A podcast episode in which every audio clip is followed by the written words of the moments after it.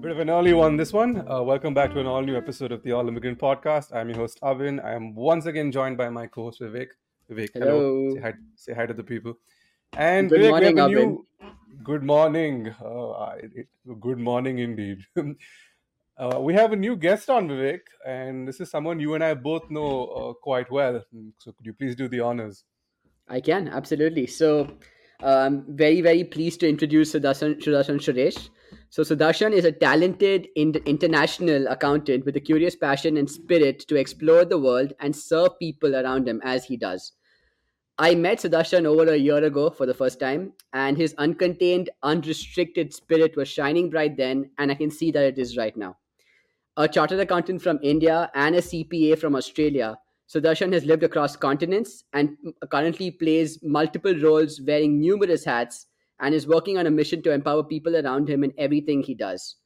Sudarshan is an internal audit manager at Westpac in Sydney and is the founder and coach at Transform to Thrive, a coaching institute to help young immigrants thrive in Australia. In addition to his professional success, Sudarshan is also a non executive director at Initiatives of Change, a not for profit that focuses on trust building, ethical leadership, and, and sustainable living. I have it on good memory uh, that Sudarshan is an excellent table tennis player, although I think this is the one thing I might be slightly better than him at. But that being said, welcome to the podcast, Sudarshan. What have we started? Awesome. Thank you. Thanks, Vivek. Uh, great to be here. Great to see you guys again. And um, yeah, very excited to be here today. I have to say, I love what you guys are doing. And uh, there's so much value in sharing stories of people who've moved continents. Um, and there's so much scope to inspire people as well as uh, get new perspectives and just hear their stories. So yeah, Awesome. thrilled to We're thrilled to have you. Uh, you know, so uh, I think let's start. You know, start from right from the very beginning. There's so much, so many questions we have, and there's so, so much of a beautiful story. You know, you have in your life to tell us. So, um, I think the first question is, you know, obviously you're a chartered accountant from India. I personally know how hard and grueling that exam is. Uh, so, I, you know, you finished your chartered accountancy and then you pivoted to working in operations for a travel company right after you qualified. So, maybe talk us through that that pivot and that first shift in your life. Yeah, that's a that's a great place to start. Um, and I actually remember you were one of the benchmarks for me when I was doing my CA final exam because I remember you had passed just in the previous attempt when the pass rate was like 3% or something. It was a bit of a legendary tale at the time, but um, well, yeah. So I grew up in a family of chartered accountants, somewhat similar to you, Vivek. My dad is a CA, runs his own audit firm, and um, I guess I grew up in I grew up in Bangalore and I didn't really know what I wanted to do with my life. So I just kind of got shepherded into this line without too much volition. And um, I guess after I finished my second stage, the IPCC, I started to really struggle with it because it's a challenging exam. I'm not a very tall guy, but at one point I stacked up all the books and it was taller than me and I had to memorize all of that, right? So I was really struggling to find the motivation to go through with that course. Uh, and that was when I actually started traveling, just on weekend getaways, meeting new people, having a few adventures, and uh, really fell in love with that. That's what kind of kept me going month on month to come back to the books, come back to tuition classes, and manage work while I was at it. Uh, so that was around when I kind of made a deal with my dad. So I said, All right, you want me to complete this course? I don't want to, but here's what we can do. I'm going to do this for you. I'm going to complete this course. I'm going to finish my final exam. And after that, I can do whatever I want with the rest of my life. And he was happy with that. So that was my motivation to get done with it as soon as I could, um, which led me to studying for like going into a cave for four months and studying for 10 hours straight every day and, and cracking that final exam. And the day I finished my articleship, I put down my resignation letter and signed another offer letter from Wow, Nomads. that's amazing. So you you essentially you just followed your passion, basically. That that's all it was. Yeah, I guess at that point in time I was 22 and I was really keen to like um, have new adventures, meet new people, and the whole follow your bliss and do what you're passionate about was very rife at the time. So I guess yeah, I was quite inspired by that. Uh, Also, I got it. mean, the the entire experience can be quite a soul sucking one, right? Because a lot, because generally the the things, I mean, at least from what I know of the Indian CA exam, is that there's a, a set number of applicants that they rather of uh, CAs they accept every year, and sometimes even if you've had a great paper, you may not you may not qualify just because uh, they they've met that quota. So just to piggyback off Vivek's question, how does one keep yourself motivated through that period? Because you know, because you don't know the outcome. This is one of those strange outcomes where people have gotten their marks cards, and in spite of them having written like the correct answers, the pages have just been slashed. So how does one keep your mind and your wits about it? I think it's a question for the both of you, really. Uh, I mean, so I never went through the adversity in the chartered accountancy exam for me to know how I would take it. If I if the outcome had gone the other way for me, I this may have been a, a very a lot more interesting interesting question for me to answer because I had personal experience tied to it. It's very easy to say, "Oh, I would have been okay," but I, I know I wouldn't have been okay because I you know I gave it my all, and I'm sure most students give it their all. So um, I think you know I think it's it's kind of like in a way it's kind of karmic, right? And if you think about it, it, it gives you the it's a philosophy that you know you do you do your best, but uh, you know beyond the point you don't control the outcome. And I think CA is just a very whole wholesome embodiment of that because it's in your face that hey you know you, you can do your best, but you literally can't do anything about it. You know so. Uh, that's i mean that's the philosophy behind it but I, as a 22 year old i don't expect myself to to have understood that so i believe it have been very it have been soul crushing uh, to have gone through that experience. Yeah, I definitely agree with that. Um, I know a lot of my friends who went through multiple failures, and it takes so much motivation and grit to stay with it and just um, sign up to write it again, you know, because you never know what the outcome Yeah. is going to be. For me, uh, it was luckily i was i was lucky enough to clear it in my first attempt but i guess what it was still really challenging and i guess what helped me were two things really. One was knowing my why like why do i want to get done with this at the earliest and probably making my motivation much stronger than my fear of the exam or um, the the adversity. And my why was i wanted to travel I wanted to start a new phase of my life and I wanted to meet new people. I want to go on adventures. I want to explore India and the world. And that was what was waiting for me on the other side of that exam. So that was what was driving me. The second thing I did was this really cool hack, I guess, where I wrote a letter to myself from the future. So I actually addressed it back to myself, um, almost like that version of reality where I have cleared the exam and I'm living my best life, uh, you know, and I address it back to the version of myself who was struggling with these this mountain load of books, and uh, just kind of egg myself on, encourage myself to kind of remind myself of what was on the other side. And every time I lost my motivation or felt really um, overwhelmed, I would come back to that letter and and pick it up. And and actually, and I, and the satisfaction of having to uh, watch that reality come true is probably unparalleled because you're just like, damn, you know, you, you've literally written this into existence, which is which is amazing. Now, uh, so after having gone through all of this, after having spent some time with Nomads, you made the decision to move uh, to Australia. Like, could you just take us through what happened and kind of what led to that decision? Yeah, sure. So I was working with Nirvana. Nomads. Uh, It's a adventure travel startup based out of Bangalore. And so every weekend I would take people on trips. And I guess one of the one of the perks of clearing my CA was I got to negotiate a one month solo trip in Europe. Um, and and I sold my car, took my savings, and I just took off, you know. And I loved it. I loved traveling by myself and um, exploring new places. And that's when I realized um, I'm not done with studying. I'm a bit of a nerd, I suppose. So I wanted to study more. I didn't quite know what, but I also knew I wanted to study abroad because I knew there was so much to explore in the world. And I knew that um, there were so many new experiences I wanted to have, which could only be had outside of India. I guess at a, at a deeper level, I was also yearning to explore more of myself in a new context and um, see how that would shape me along the way. So I was writing, I was working with nomads, and we would take people on trips, come back, and I was in charge of writing the stories of what happened on those trips. You know, those those cool encounters where strangers became friends over a over a weekend, and form, and some of them got Wow. married, or some of them like uh, started new business partnerships. Some of them were housemates. You know, so um, I was in charge of writing these stories, and I really fell in love with writing. The guys at Nomads were quite um, quite open as well and handed that over to me. So I would write the weekly newsletters and all the social media content. I really fell in love with writing. It felt like I was really connecting with myself when I wrote. So I wanted to study writing. Again, following the thread of following your passion. I guess that's what kind of made me decide I wanted to study writing.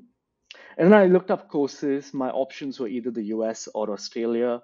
And uh, I came across this one course from the University of Melbourne called a Master's in Creative Writing, Publishing, and Editing. And that just had me. So that was exactly what I wanted to do. So I literally didn't even apply anywhere else. So I applied for that, got rejected, applied again. They said, look, you've done you've done commerce and you're applying to do a master's in creative writing. There's no link, right? So you need to do like something in between. So they suggested I do like a grad cert in creative writing, which I did, and then finally got accepted into the masters in Melbourne. So that's what brought me to Australia. Mm-hmm. I arrived in like a cold, very bleak winter in July.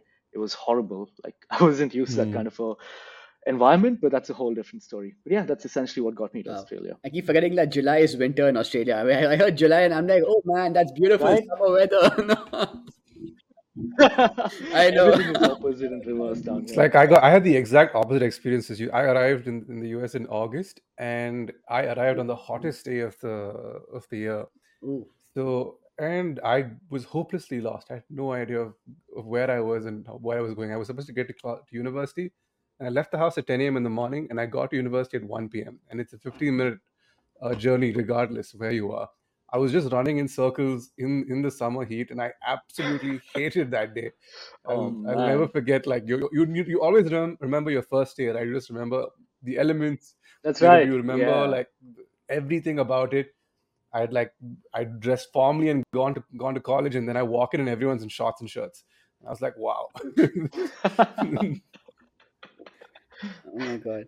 I had this. Uh, I had the cold experience as well when I landed in the US for the first time. It was February, uh, and I remember Louisville had its first. Uh, like it's it, it, like Louisville has like four, three snowfalls in the year or something.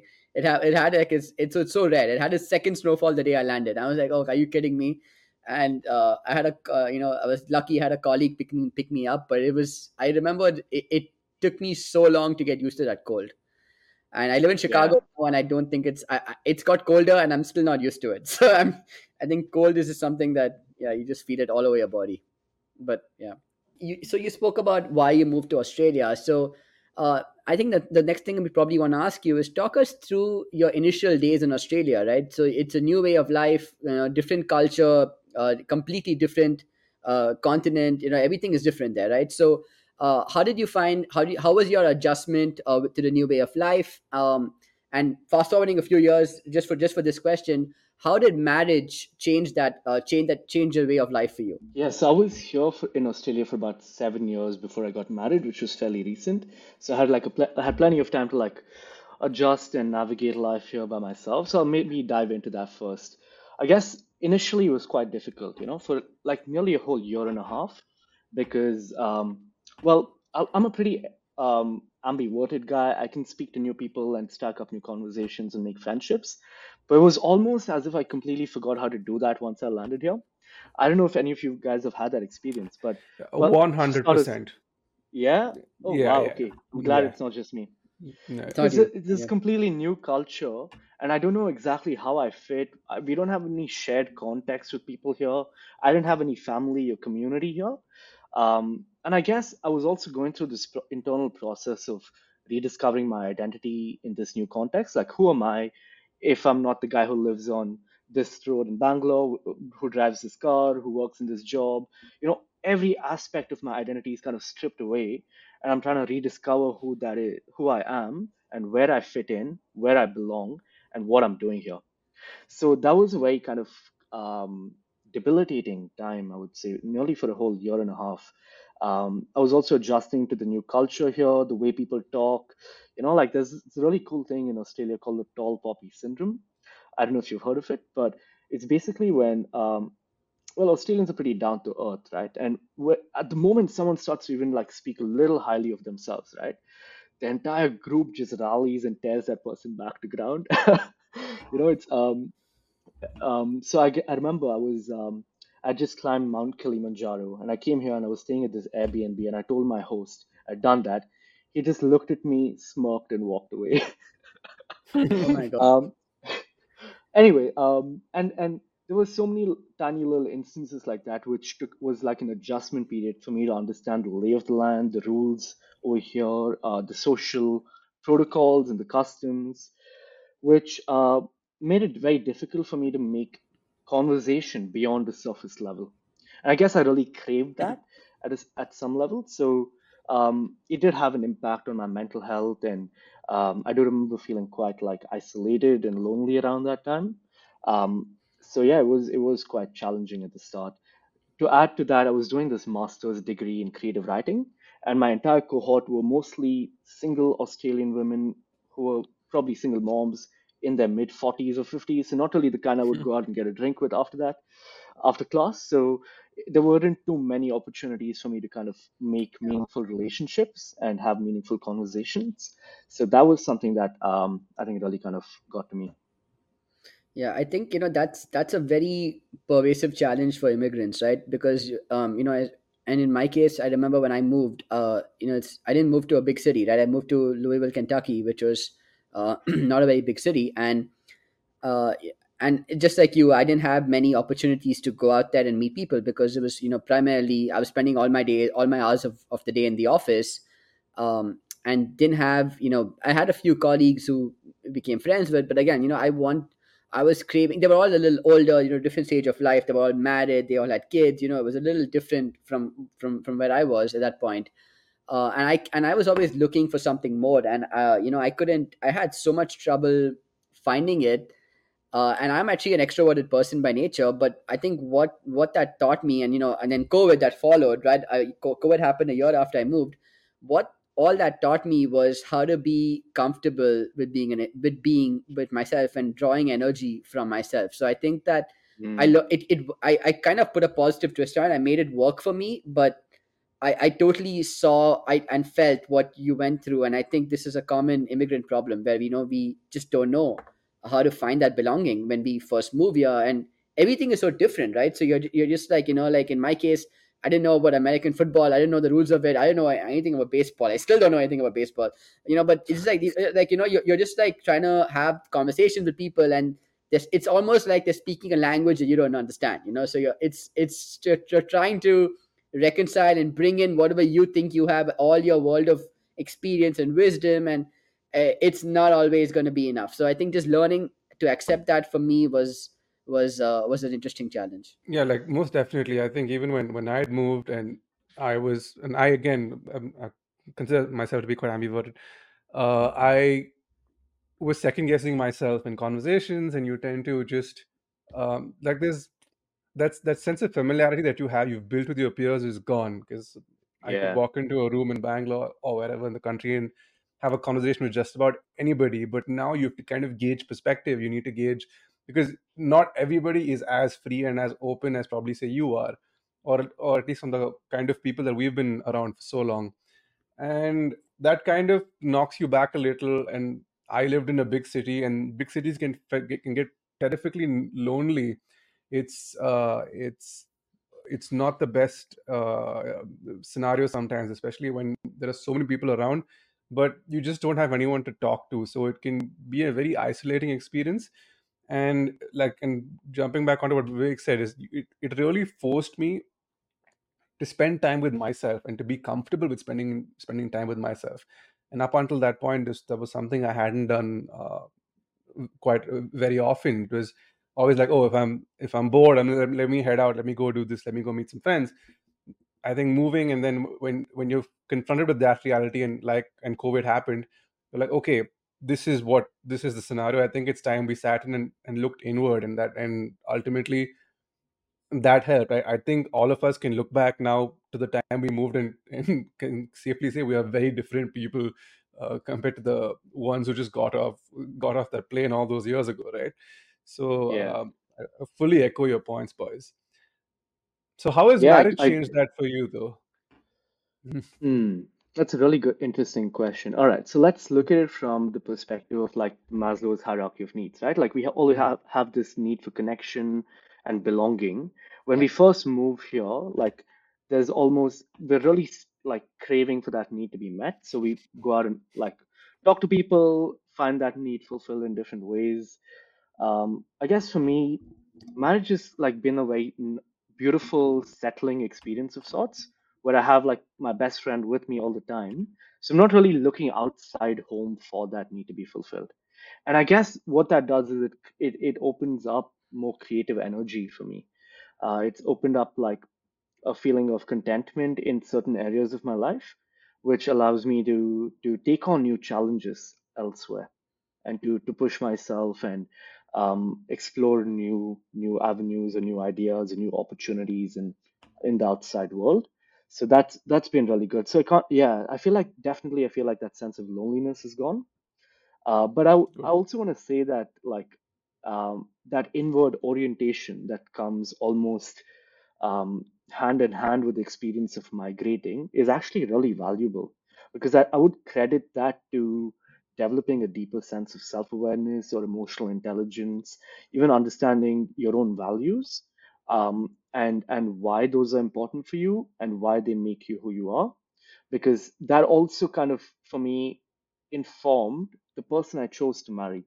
Because if I have more clarity on who I am as a person and what my values are, it makes it much easier to find someone else with similar values rather than looking at other, probably more superficial factors. So um, I would definitely, I'm looking back, I'm grateful for the journey, uh, as challenging as it's been.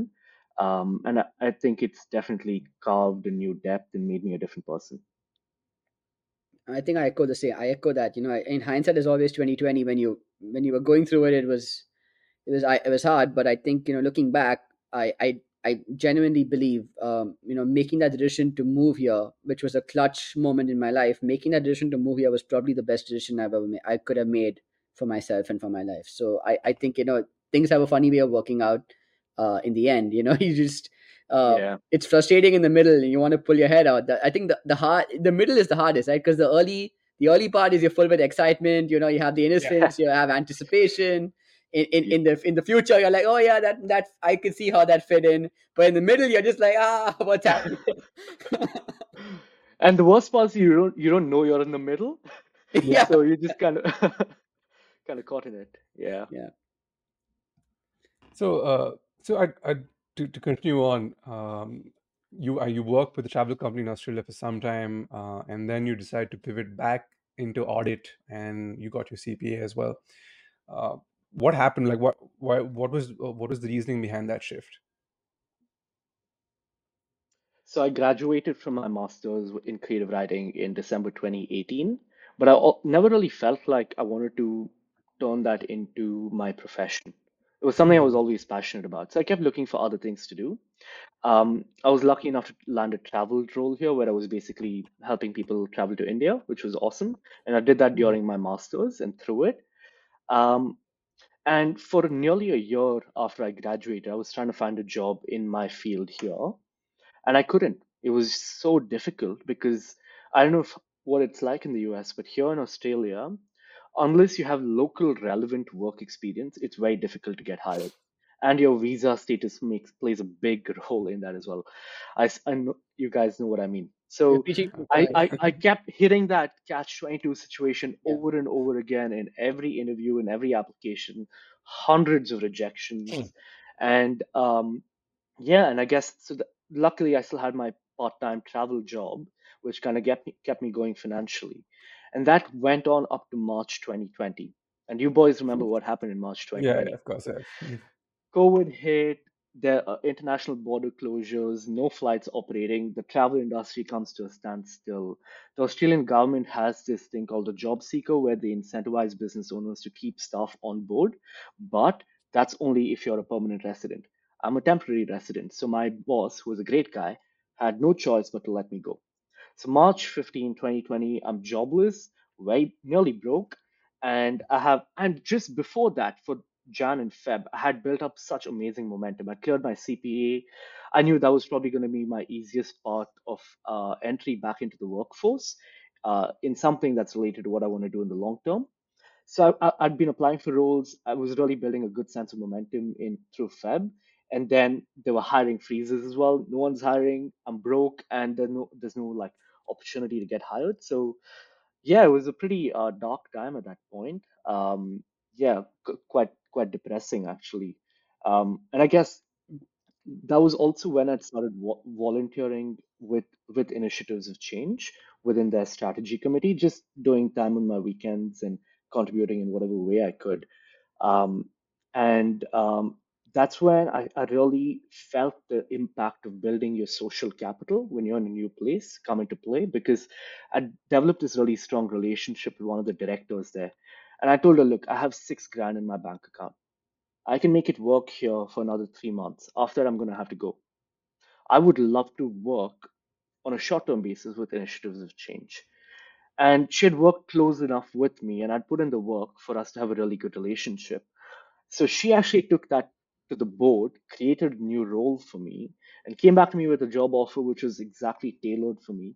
A short term project uh, to like engage the entire membership base of the organization here uh, help them digitally transform through COVID because everything was now virtual. So I was I became like a three month project manager to like schedule a series of events which brought the entire community together and kind of um, express new ideas. We had a new strategy that was implemented at that time so to get their buy-in as well. And that that really the the, the I was kind of taken back to my festing days in college because I could come up with the name of the event and uh, like be the creative brain behind it in a sense. And that received an incredible response. What it also did for me personally was it bolstered my confidence to feel like I'm meaningfully contributing somewhere, even though I have nothing with me right now. That really boosted my confidence. And that's when I got an interview from PwC to to uh, apply for the senior associate role. And I went into that interview with this confidence of having been killing it in one other areas area of life. Um, and that's what kind of got me through that interview as well. So that's how I made my way back into audit. Wow. It's it's amazing, right? Because you were you were probably arguably at your lowest low at this point. This was the hardest moment, and you had an option to be strong with your back against the wall and you know find a way to make it work or go back and you know which Yeah. was which probably would have seemed like an easier option and i'm sure it went went through your head multiple times in that moment right and Yeah. you, you found the strength to do it and that's i mean i think that's that's some that's really something right i think when you look back at that moment you know at that you know like we talked about clutch moments when you look back at that clutch moment in your life do you uh do you ever feel like it could have gone the other way and do you ever think about what life would have been if it had I was actually applying to roles in India at the time. So it was a very real possibility. Um, I had to consider every avenue. I had only 6K in my account, right? I can't make it work for more than two or three months. So Yeah. I had to think about that. And I didn't want to because it, it to, to some extent it felt like I would be failing myself because I, I knew I'd come all this way not just to turn back and, and go home when the going got tough. Um, it was a real test. Um, you know, I had a bunch of other things happened at the time. A relationship ended. I crashed my car. It was just a lot, lot of Mm. things going on at the time. So um, it was a real, I would say, one of those spiritual tests which really tests your character and asks you who you are when you're facing that mirror, and you got to find deeper reserves of strength within yourself to to come back and say, I'm not going to give up today. amazing That's okay uh, yeah, we've we've all been there at some point where it's just but it's just adversity on top of adversity, and just you think, oh, that, that's enough adversity for today. There's an additional dollar that comes Yeah, right on. yeah, Yeah, we've all been there, and I think we're all wizened and tired by it at, at this point. But uh. I mean, it's always great that you can that that you can stand up to it, and you know, you and when you see through the the relief and also the uh, how do I put this? The, the the whole idea of just having to, of having gotten past it is is extremely fulfilling. And uh, when you look back and you're like, wow. And in hind- like as Vivek mentioned, hindsight is twenty twenty. And when you look back, things often seem a lot smaller than they actually are. But when you're in that moment, you're like, this is hell. This is absolute hell. Yeah. But uh, getting through it makes it all the more sweeter. yeah and you know Yeah, I guess you, sorry, go on, Vivek. no no go on go on go on Mm. No, that's it. Go on. no, I was so I was just saying, you know, I think what I think the, the the real insight was in something Sue said. You know, he uh, he, he said that you know when things were really bad, um, and you know he he was obviously going through the struggles, but then he found this one breakthrough, and then you know he used that momentum to to build and and get into you know get into PwC and do all that do all these amazing things thereon so for me i think the biggest takeaway when i look at you know every time i find myself in in a you know in a moment of adversity where i feel like things are just dogpiling and because that's how life works right? And yeah, Yeah. one thing going wrong suddenly all of a sudden you have three things going wrong. And, and the way that I, I've, I've found to to overcome that is to look for a quick and easy win somewhere in your life. Because i feel like the second you do that you're, you're kind of turning the tide a little bit you know? Even though things are going wrong you have something to build off of and you can you can transform that use that momentum to really build something and you know reverse that reverse the direction of, of what's happening in your life at that point.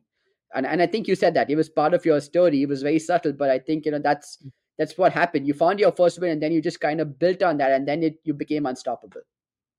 You know, that's that's absolutely spot on. And you know, that's actually one of the principles that I use now when I coach people of uh, harnessing that momentum from small wins to build momentum and then attack your bigger goal. So yeah, remind me to come back to that later.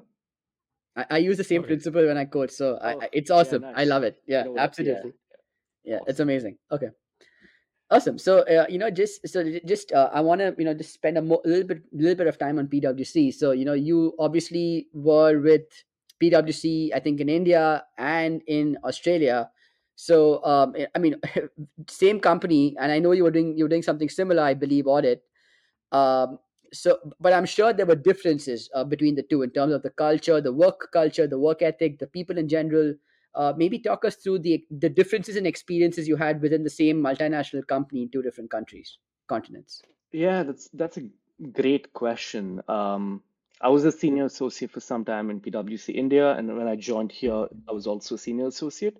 But I guess firstly, a senior associate in Australia was uh, one grade higher than a senior associate in India because we had an offshore team doing all the like the testing and the vouching, whereas in India, for a large part of my uh, time there, I was doing the basic like the where the rubber meets the road, you're doing the testing and the vouching.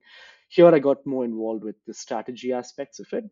But I guess from a cultural perspective, it was a whole world apart. Uh, firstly, I noticed that uh, here in Australia, there were hierarchies, but they were a lot less rigid or fluid. For example, we wouldn't address the partner as sir. We would we would call them by their first name, um, which you guys probably also notice in in the US, right? Uh, that said, that didn't mean there weren't hierarchies. There, there definitely were. It's it's just a lot more subtle.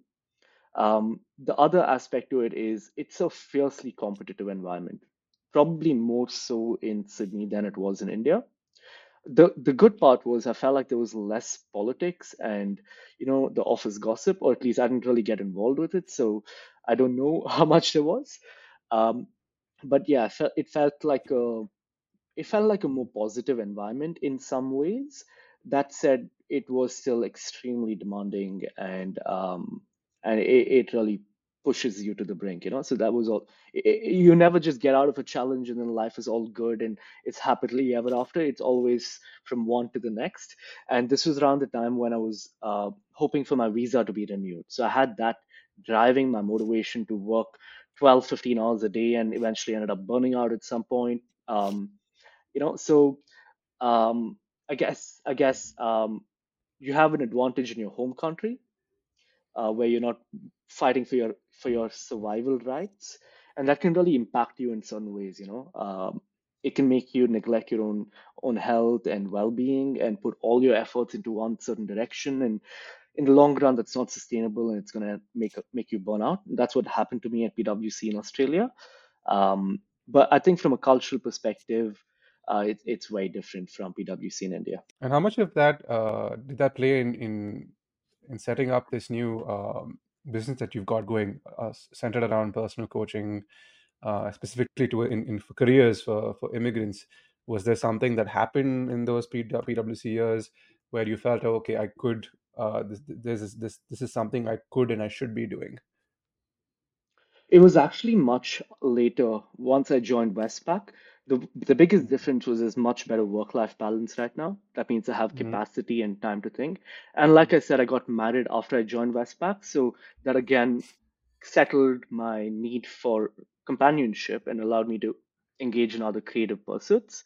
So it, it happened a little later, but I guess a lot of my experiences at PwC have shaped my approach because I primarily work with people within financial services and banking. So I know exactly the nature of challenges they're going through. So I know how to kind of coach them uh, or help them navigate around that. No, I, I, I was you know, I was just he- hearing this. I mean, I have a lot of questions, uh, but let me just uh, start with one. I think so. Uh, I mean, you got into coaching, um, and of course, you know, coaching is it's in itself a whole new set of skills. Um, and you know, it, it's it's. I mean, it takes it takes time to get into your rhythm. Um, I think one of the things that I've found about coaching, uh, you know, when I coach, uh, I don't do it as much anymore, but when I used to do a lot more, was that uh, there were many instances where I found that I couldn't solve uh, my clients' problems.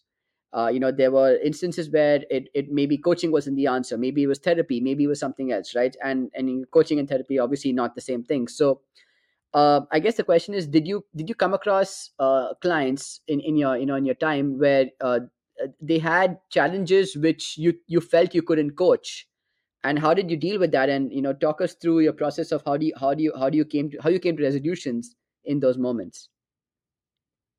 That's a that's a really good question. Um, so just for a bit of context, I I'm a career coach, so I coach people go through career changes Yeah. within Australia, and I particularly focus on migrants because I've been through that journey. I understand what it's like to receive thousands of rejections because you don't have a visa or because you don't have relevant local work experience, right?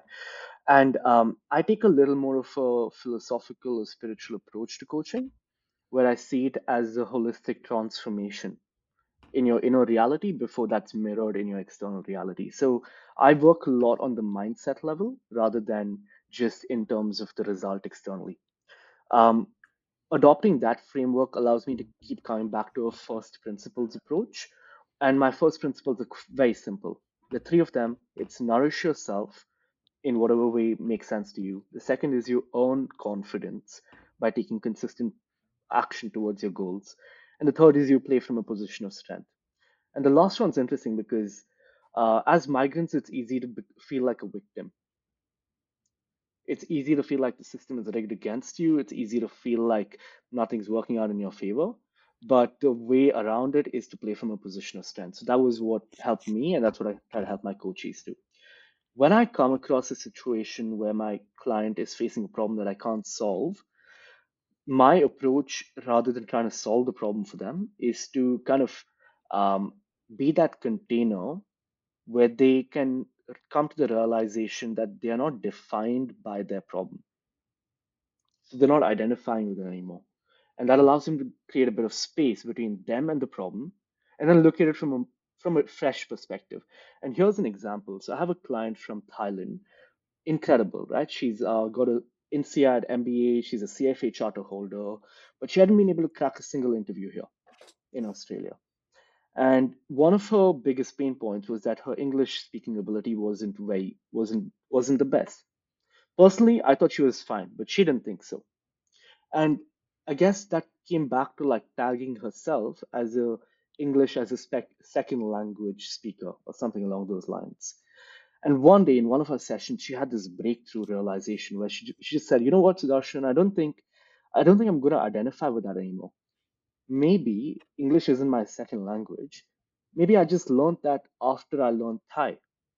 I just learned it at a different time, Yeah. you know?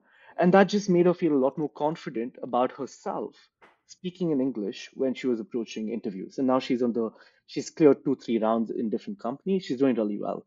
So I um I see my role as a coach as being more of that person who can hold the space, be with the person as they're going through that challenge, and um yeah, just kind of hold that space, you know, so that they can come to and ask them the right questions, which can help them look at things from a different perspective or get an insight that will help them um, solve it on their own or navigate around it. And uh, just a follow up question on that. So, you know, a lot of the times, and I think you, you you did touch upon this. A lot of the times, the the even though you're doing career coaching, it is it is personal right you're talking about the person and you're trying to identify the strength the weaknesses you know the mindset of the person um, and it's oftentimes connected to the you know to the events outside the person's career. It's connected to the you know the way they're brought up like what their the values they have. So i mean it's it's just it, I, I mean I don't, I don't know if i have a question but it's I, I just find that career coaching is so interesting because there's such a strong intersection between you know where the person is in their lives from a career standpoint and and everything that's happened in that person's life uh in a in a not in a career and a personal standpoint. So i just i, I think that career coaching is actually when i think about it now it seems it sounds like it's probably more complex because at least you know in in life coaching you're dealing with the person's life in from the standpoint of looking at the person's life. But here you're it's kind of intermingled right? It's it's so it's it's like a big rubber band or a bunch of rubber bands tied together. Yeah. Yeah, that's a that's a really good point. I guess it's it, it's where it's the meeting of your entire persona, your your identity, your values, your belief systems, your experiences, everything that's shaped you, coming face to face with the world, and you want a result out of it. And that's where I come in, right? So, I guess uh, the the critical part, which I kind of hone in on, is confidence, because that's kind of that link between those two if I can help a person develop a greater feeling of confidence in themselves, then they're going to be more able to approach what they want um, and get it. Yeah. Because um, interviews are a confidence game. Sending out applications, reaching out to people, asking them to refer you, all of that is a confidence game. So I kind of filter it down to confidence. And then I really dive in and help people build their sense of confidence. So, so you've been in, in Australia for what, for seven years now? 2016 is when you moved, right? and yeah. so you've kind of it's the better part of a decade at this point and now that you've kind of ingrained yourself uh, in the country's culture while also having lived in india for the last 20, 20 odd years or so how do you find that balance between those two worlds like how, how are you trying to incorporate the values that you grew up with plus the ones that you've learned or rather you've uh, you've picked up in, in, in the last decade or so? How you how do you maintain that fine balance? That's such a that's such a good question. Um, yeah, I guess the process of moving itself makes you reevaluate your values. Yeah. Um, and identify which of them resonate with you, whereas which of them have been conditioned into you. So um, that that was the process I went through, and I guess I came down to like three values that I really resonate with regardless of where I am, um, integrity, diligence, and kindness. I feel like if I can stick to these three and make my actions aligned with that, that's that's going to keep me true to myself. But I guess your question is slightly broader. It's how do I balance uh, life and culture? My family is still in India. How do I balance that with my life here? And it, it's a question that um, you you struggle with. I struggle with at times, you know, uh, because a lot of the people that I love are in India. So I do try to go back as often as I can and be there for the key moments wherever possible. But I also feel like my career, my sense of personal purpose is tied to being here. So I, I try to strike a balance between the two by, um, yeah, just making sure I stay connected with the people that I love back at home. Um, and, and while exploring my pursuits here. Um, that's probably the best answer I can give you right now, Abhin, because it's it's still something that I'm figuring out, I guess. And I totally and, get it. I think it's, it's it's a journey for all of us.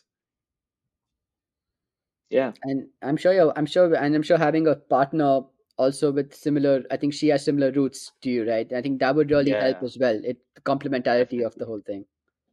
Yeah, definitely. But you know what? The interesting bit is, I came here to Australia. I adopted some of the cultural nuances of ways of life here.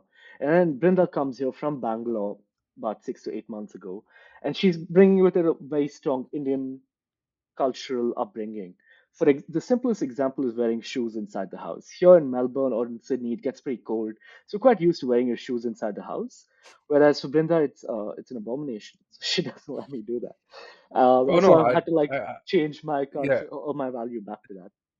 I fully so I lived in a house with roommates, and I much like uh, much like your wife, I detest wearing shoes inside the house, and I changed the the entire house. Luckily for me, one of my roommates is Bangalorean, and so he was fine. Right.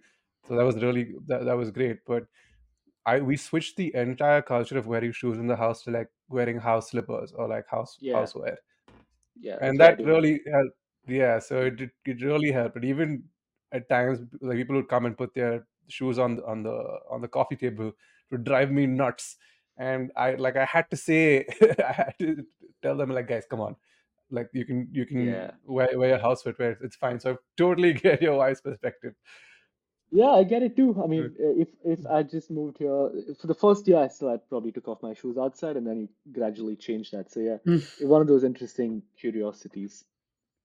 You know, my wife's from Bangalore as well. Uh, I think it's a it's a Bang. I don't know if it's a Bangalore thing or what it is, but I feel like when we come you know, come to a different country because there's so much you know dissimilarity right with everybody here, we always we probably end up finding a partner who's who's who has such You're similar right. values that you know and Bangalore the vibe the, the vibe the values everything is you know it's unique right? So you find that person you're like oh that person is so similar to me and it just you know in the in a country where you know you, you have that that difficulty finding that it's like you're just like oh this is you know this is everything Yeah, man, it's home. It's a little piece of home far away yeah from home. yeah It Yeah. further accentuates the idea that Bangaloreans are, are quite picky with when it comes to their mannerisms, and you realize that only when you leave, and then you interact with people from the other parts of the country where you're from, and you're like, ah, okay, and, and this, I mean, this is not something I agree with. This isn't something I agree with. So you look for comfort in places that uh, you're familiar with. Yeah, yeah absolutely. yeah all right one final question um so you know so Sudarshan, are you currently accepting uh accepting clients for your for your business coaching um and what would be your business elevator pitch uh, and how can people reach you Yeah, look, um, I'm quite selective about the clients I work with. I, I like working with people who are motivated, who are high performers, who are really keen to make that next transition and are willing to put in the work to do that. Um, I guess I don't really have a pitch, but I, I, really try to look at understanding the needs of that person. Um, so if if there's someone who is um, really struggling with finding their role here, and they know they're capable of so much more, they have more potential inside them, more ability to contribute and add value and make meaningful impact, um, and and see that valued for themselves personally as well, and they need a little bit of help with any aspect of integrating with the culture here, like approaching interviews confidently or even uh, building up the confidence to reach out to people and get referrals or even negotiate a raise or something along those lines, I would love to help. Um, I see my role as being kind of a catalyst in that journey that person is going through to help them avoid the pitfalls that I probably fell into a few times and um, accelerate their uh, journey towards their destination that they want to go to. So yeah, I'd love to work with people who are driven, uh, hungry for more, and, and really passionate. awesome Wow, s- Yeah, we, we really want to thank you for again, once again, for being on here with us. I, you know, it was such a great episode. You know, amazing interaction. Um, listening to the whole, listening to you speak for the whole, you know, the whole of the last last close to an hour, it made me realize just how much in common you and I personally have. You know, we, do- we you know, we're both in finance, have finance degrees, have a foot in coaching, uh, looking for something more. uh, You know, it's amazing. It's it's just it was so it was so refreshing to you know to hear somebody who who I could connect with on a personal level on in a, such a broad way. So uh, it was truly enriching for me. Um, uh, thank you so much for for being part of the, this journey with us. I I loved it. I loved reconnecting with you guys, and I honestly say I got to say I really admire what you're doing. Um, you're exploring um, telling stories, and stories are such a powerful way of bringing people together and bringing a community together and touching the lives of people in some ways that they won't probably fathom until much later. Like I remember the podcasts I listened to, and um, so few of those things just stay with you and they come back at the right moment. And uh, it could be like a little seed that's planted, which uh, takes which sprouts and grows into something beautiful. So I love what you guys are doing, and honestly, I've loved connecting with you both again. And um, I'm sure we'll stay in touch. So thank you again for having me. It's been a pleasure. It's it's Thank been a great conversation. So I, I, I, we've been speaking for like just close to an hour, and it has absolutely flown by. And we're recording this quite early today. and I am not traditionally a morning person, as as people like like to say. But this has been uh, a really like engaging conversation that uh, that, that we've had over the last hour, and I'm so thankful that you uh, that you that you took the time out to come and, and speak to us. It's been great reconnecting with you. Yeah, uh, all the best to the podcast, and um, yeah, I hope we connect again soon. Of course, uh, we'll see. Uh, we'll see you very soon. We'll probably have you back on as well in, in a couple of episodes. So, um, to further, you know, Sounds to continue this Yeah, conversation, I feel like we've we've kind of left it off at at the right at a point where we can further pick this back up and and and take this on further. So, I guess that's us for this week's episode, Vivek. Shall we close it out? Yep. Yes. Uh, all so right. we'll Thanks, boys. Thank you, thank you so much. We'll we'll see you on the next one.